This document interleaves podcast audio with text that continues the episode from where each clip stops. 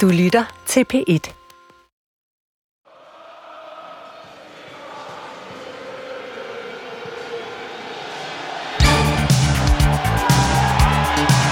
Han virker meget øh, sympatisk. Fantastisk landstræner. Motiverende. Verdens mest sympatiske person i øjeblikket. Han bruger sin evne til at skabe en fantastisk indflydelse på spillerne. Den måde, han løste det på, det var, det var, det var helt fantastisk. Den er hjemme.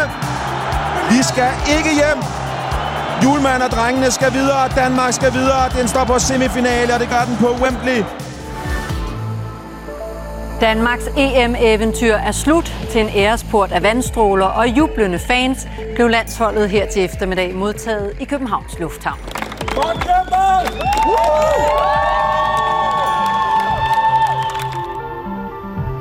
EM i fodbold er slut. Men det aftryk, det danske landshold har sat på nationen undervejs, vil sidde i mange af os længe. For udover at slutrunden ender med det bedste danske resultat siden guldet i 92, så er det også lykkedes de danske drenge og ikke mindst landstræner Kasper Julemand at skabe en dyb kærlighed og en ny opbakning til holdet fra hele fodbold Danmark. Og det har der været brug for. For hvis vi bare skruer tiden tre år tilbage til 2018, så er stemningen omkring det danske landshold på et historisk lavpunkt. Et vikarlandshold må træde til, da DBU og Spillerforeningen står i en åben konflikt, der ikke ser ud til at kunne løses. Vi skal, vi skal tænde gnisten igen. Der er ingen tvivl om, at øh, konflikten har, har sat nogle, øh, nogle revner i det her fælles glæde for det danske landshold, og den skal vi have oparbejdet igen. Efter flere år med konflikt på konflikt, utilfredse landsholdsspillere, reservelandshold og aflyste kampe, har DBU taget konsekvensen. I dag blev Claus Bretton Meyer fyret som direktør for Dansk Boldspilunion. På de sociale medier begynder hashtagget ikke mit landshold at få vind i sejlene. Der er brug for en ændring. Noget, der kan skabe en nyfunden begejstring. Og lad os da bare præsentere dem, vores øh, nye landstræner og assistenttræner for herrelandsholdet, Kasper Julemand og Morten Vihorst.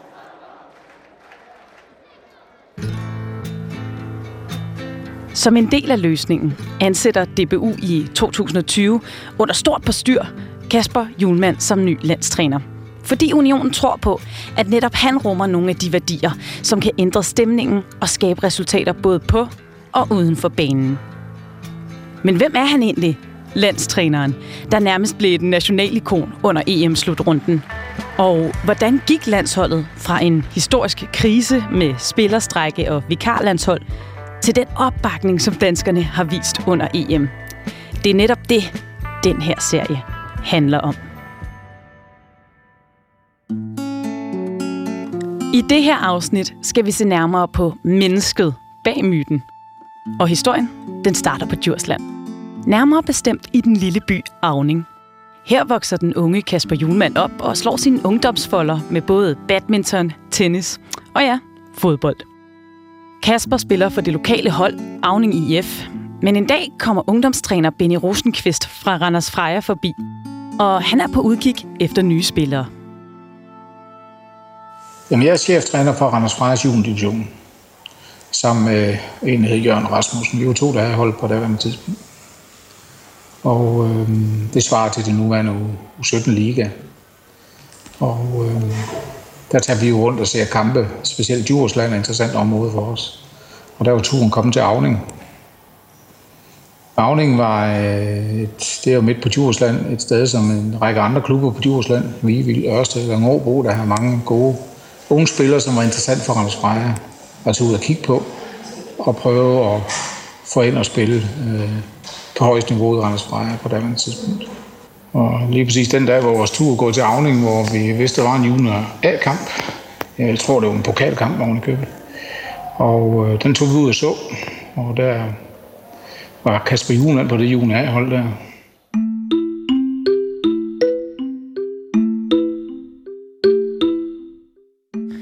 Den unge avningsspiller fanger med det samme Rosenkvists opmærksomhed.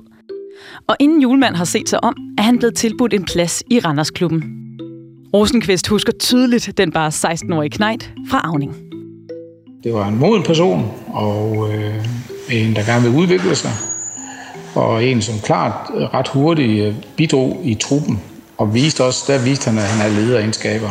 For det skal siges omkring de spillere, vi havde i årgang 72-73, altså der, var, der var faktisk mange øh, sådan, altså, personligheder på, på hver deres måde, som, som øh, hvis man skulle lykkes med det, øh, så, så kræver det sådan forholdsvis meget, og der synes jeg, Kasper eller dengang viste, at han havde den personlige styrke til at også indgå øh, sådan et sted.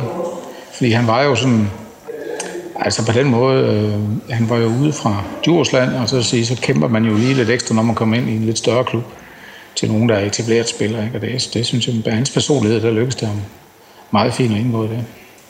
Altså jeg husker ham som en meget seriøs indgangsvinkel til den træning, der var, og en spiller, der vil tage ansvar, en person, der vil tage ansvar for hele truppen, og som jeg siger, så var der mange personligheder, der var også lidt skæve personligheder, så det, det var ikke så nemt, og der var han absolut en af dem, som var en af de faste støtter på sådan et hold som det der. Øh, det er klart, men han har jo også kun på det tidspunkt været 16 år, så det er også sådan svært at øh, 16-17 år, så, men, men det er helt klart, at det skal igennem, at han havde nogle lederegenskaber dengang. Det er der slet ingen tvivl om, for han ikke kunne ende med at være anført for sådan et hold. Julemand begynder at træne med seniorholdet.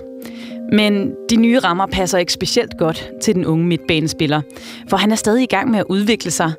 Han har brug for vejledning, men det er der ikke ret meget af i Randers Freja. Randers på daværende tidspunkt var ikke specielt gode til øh, at integrere spillere som sådan. Altså, jeg tror, det var fint, hvis de kunne klare sig, når de kom med, og kunne de ikke det, så gik de i glemmebogen. Sådan, sådan fungerede det dengang. Der kan man sige, hvis øh, Kasper skulle muligvis have haft øh, jamen kan man sige, øh, endnu mere øh, snak og råd og vejledning og øh, transition, så kunne det jo godt være, men, men, men, men sådan, sådan, sådan var det ikke. Men jeg tror på, at han har haft den indgangsvinkel til fodboldspillet og til sig selv, og til hans måde senere at agere på, at selvom det, han var været ude for dengang, har han sikkert lært en masse om, hvordan han selv skal øh, reagere som træner, hvordan han selv skal være i Lyngby eller Nordsjælland eller andet. Ikke? Og det, det kan sagtens være, fordi han tænker, øh, sådan som jeg selv prøvede det på egen krop, det ville jeg have gjort anderledes, hvis jeg skal selv være træner. Det, det forestiller mig da. Når han nu øh, selv er blevet ret god til at integrere spillere. Ikke? Altså, Julemand fortsætter i Randers, men en knæskade bliver ved med at volde den unge spiller problemer. Faktisk så store problemer, at han slet ikke kan spille. Derfor vælger han i 1992 at skifte grøntsværen ud med et sted, der traditionelt set ikke har ret meget med fodboldstøvler eller klaphatte at gøre. Han tager nemlig på den jyske idrætshøjskole i Vejle. Og det skal vise sig at blive et sted, der vil få stor betydning for Julmans senere virke som træner. Hans Lauke var lærer på den jyske idrætshøjskole dengang, og han husker tydeligt den unge, vidensbegærlige Kasper Julemand. Jeg kan huske, at, øh, at Kasper kom som en, et, øh, et, et, en ung mand med en øh, solid begævelse og en nysgerrighed på livet. Jeg havde ham ikke selv i, i mine fag på, på det tidspunkt, men øh, på en højskole, hvor vi jo hvor vi er under tiden døgnet rundt, så kommer vi jo meget omkring i elevkredsen. Og jeg vidste, at Kasper havde en, en fortid som øh, fodboldspiller i, øh, i Randers, og jeg vidste også, at han havde haft nogle besværligheder øh, fysisk og lignende omkring det. Øhm, så jeg havde selvfølgelig kvæg øh, vores fælles interesse i fodbold en, øh, en øh, kontakt til, øh, til Kasper. Altså det, der øh, er øh, det karakteristiske ved, ved Kasper, og var også som, som højskoleelev, det var jo hans øh, nysgerrighed og hans øh, appetit på, på livet. Og der er en højskole jo et fantastisk godt sted, fordi når man er et ungt menneske, øh, så står man også og, og skal prøve at forbinde det, der kunne være ens barndom med, hvor er, det, hvor er der noget, jeg skal bevæge, bevæge mig hen af. Og det betyder, at man øh, bringer sig selv i spil, og man møder op med et øh, åbent sind, og, øh, og det er jo det, som jo i i øh, den grundviske forstand kaldes, at man, der foregår en dybere befrugtning af, af menneskers sjælelag, ikke? Og det er øh, et, egentlig et, et udtryk for, at hvis et ungt menneske er modtagelig, så har højskolen rigtig, rigtig meget at give den, den pågældende i forhold til at både samle kraft og finde retning for, for deres liv.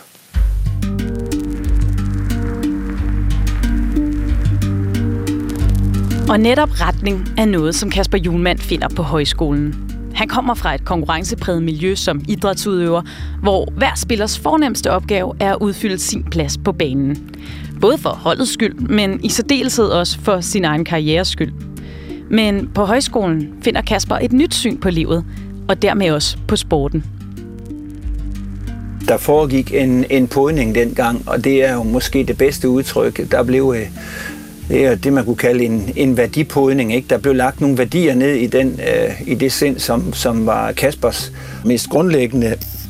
Kaspers tro på, at i et fællesskab, der, øh, der nivellerer man ikke den enkelte. Der kan man i et stærkt fællesskab, der bliver den enkelte både større og stærkere. Øh, og smukkere også, og, øh, og også i stand til at øh, tænke ud over sig selv. Og det er jo noget af det, vi sådan ser aktualiseret lige nu, synes jeg. Det er, det er et meget, meget stærkt fællesskab, øh, Kasper skaber på omkring øh, landsholdet. En meget stærk identifikation, som, som har at gøre med, at vi dybest set arbejder med det, der helt inde på roden er et demokratiideal, nemlig et, øh, et menneske, der kan tænke på sig selv, men også kan tænke ud over sig selv. Og det tror jeg måske er, er en af de, øh, de, de stærkeste pointinger, øh, Kasper har fået med fra højskolen. Tankerne og idealerne om fællesskabets styrke, som bliver sået i Kasper på højskolen, skal senere vise sig at blive et kendetegn for hans gerning som træner. Både i Lyngby, FC Nordsjælland, Mainz og senere som træner for det danske landshold. Og netop her bliver der hurtigt brug for at rykke sammen og støtte hinanden. Så er kampen altså i øjeblikket suspenderet efter en forfærdelig episode, hvor Christian Eriksen faldt i græsset. Han måtte have det, der virkelig lignede gentagende gange hjertemassage. Hvis du er en af de mange danskere, der så åbningskampen mod Finland, så husker du helt sikkert de groopvækkende billeder af et dansk landshold, der danner en cirkel om Christian Eriksen, der ligger livløs på banen. Du husker sikkert også, hvor du var, da det skete, og hvordan stemningen med et forandrede sig. For var han død, eller ville han overleve? Som fan var det grusomme billeder at se, men for en træner må det have været det værste mareridt. Langt de fleste er så heldige at være den oplevelse for uden. Men for Kasper Julemand var det faktisk ikke første gang i karrieren. Vi er i gang med middagsradioavisen, og her fortæller vi også om fodboldspilleren Jonathan Richter, der i går blev ramt af lynet under en kamp. For 11 år siden der blev Jonathan Richter ramt af lynet, mens han spillede fodbold. Han døde faktisk, men hjertemassage fik ham på utrolig vis genoplevet. Den 20. juni 2009 bliver FC Nordsjælland-spilleren Jonathan Richter ramt af lynet og falder om på banen under en træningskamp. Trænerne de hedder Morten Vihorst og Kasper Julemand. Richter bliver hurtigt lagt i kunstigt koma, men han har fået fortalt, hvordan trænertruppen reagerede på den tragiske nyhed. Vihorst øh, ringede til ham øh, på stadion nede på Aalborg Stadion, og han slap alt, hvad han havde i hænderne, og så kørte han den der lange tur øh, til Hvidovre Stadion. Øhm, eller jeg tror faktisk, at han tog til Nordsjælland, fordi at det var der, alle spillerne var, og, og han sagde, hvor forfærdeligt det var. Øhm, men samtidig med en opmuntrende omkring, at han godt kendte mig som person, og, ville, og var sikker på, at jeg nok kunne klare den. Øhm, så det var bare virkelig rørende at se, at, at han bare havde de bedste tanker omkring mig, og prøvede jo at støtte op, ligesom alle andre, på den måde, han nu kunne. Efter 11 dage vågner Richter fra kunstigt koma, men benet står ikke til at redde.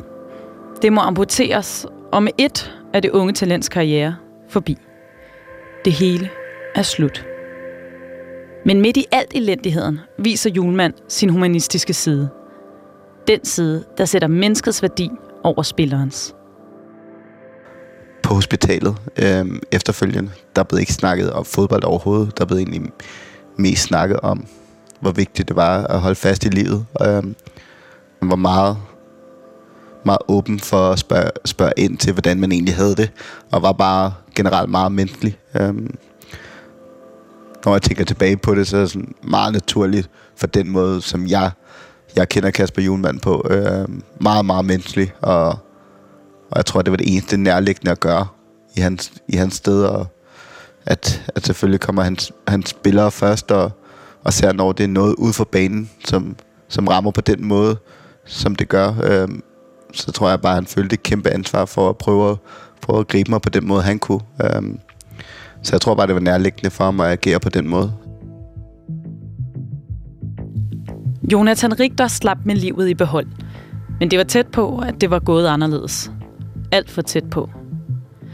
Derfor gjorde det også dybt indtryk på den tidligere FC Nordsjælland-spiller, da han så Eriksen falde om på banen i kampen mod Finland. Da jeg ser Christian Eriksen falde om, der synes jeg, det er så voldsomt. Øhm, jeg sidder og ser den her, den her kamp, og var lige så spændt som alle andre danskere. Øhm, sidder og ser den med min tvillingbror og, og mange andre fra min familie, fordi vi er til familiefødselsdag. Og så sker der det her med Christian Eriksen, og jeg kigger over på Simon, min tvillingbror, og jeg, jeg kan se, at hans lys bare slukker. Øhm, han får paralleller til, at til der, dengang han var på stadion med mig.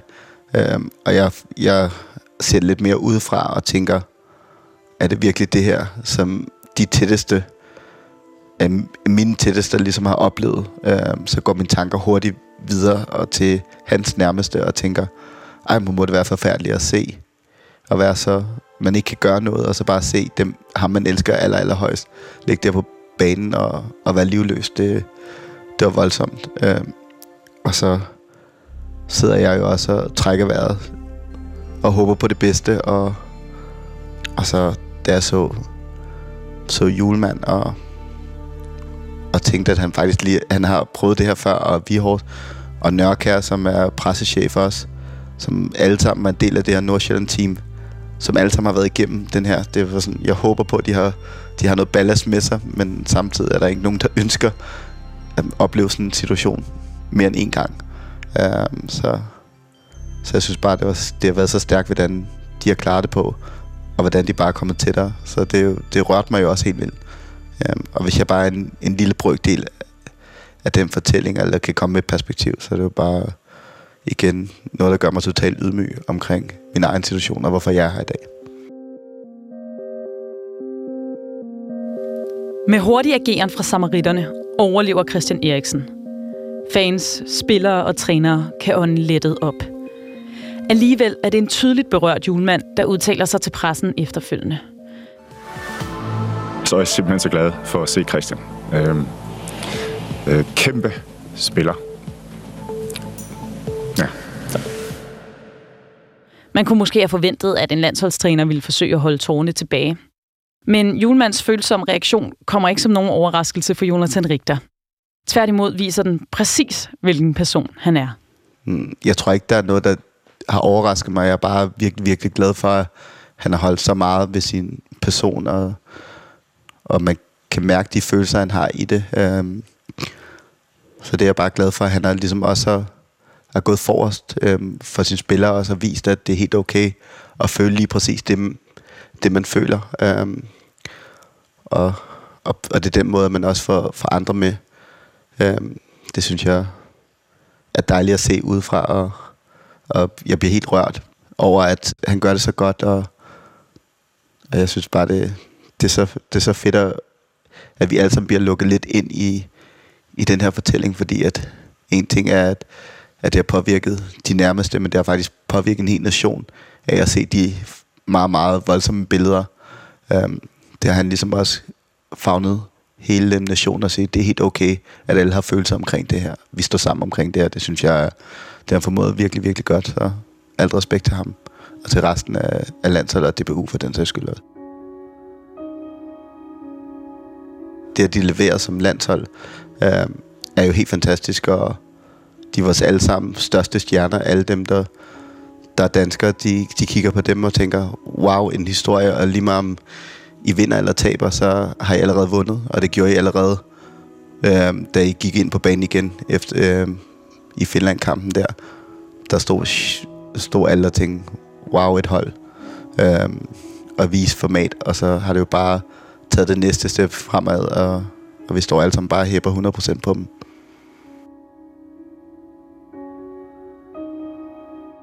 Og det har der været god grund til at gøre.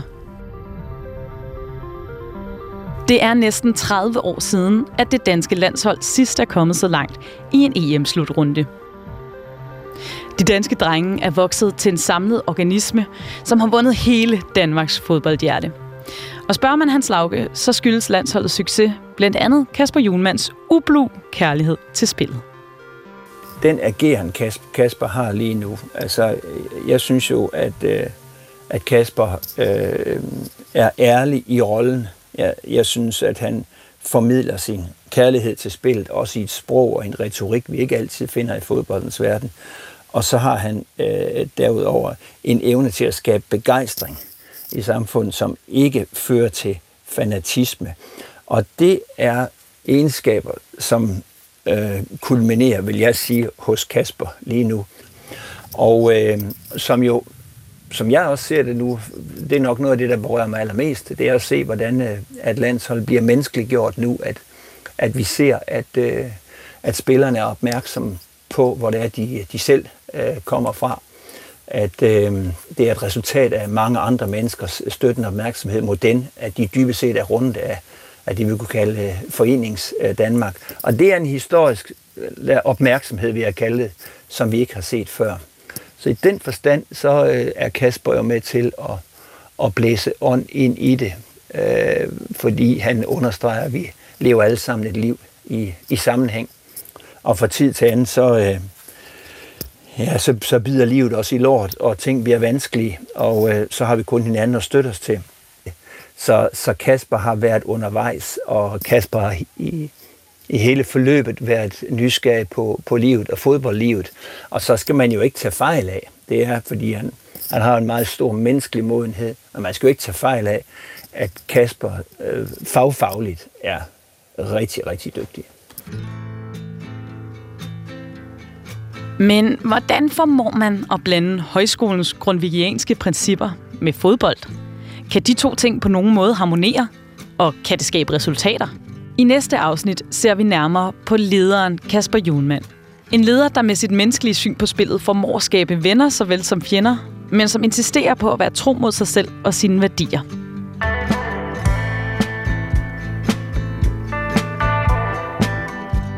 Du har lyttet til første afsnit af portrættet Julemand, mennesket, lederen, landstræneren.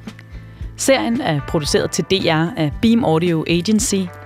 Tilrettelæggelse af Emil Riscaldini, Asser Vitrup Nielsen og Tobias Bold Bensen. Lyddesign af Tejs Vesterlykke og Frederik Ludvigs.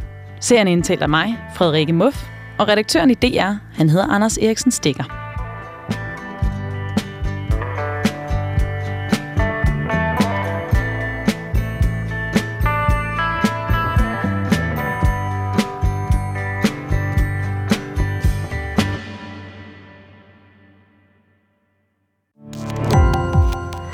Gå på opdagelse i alle DR's podcast og radioprogrammer. I appen DR Lyd.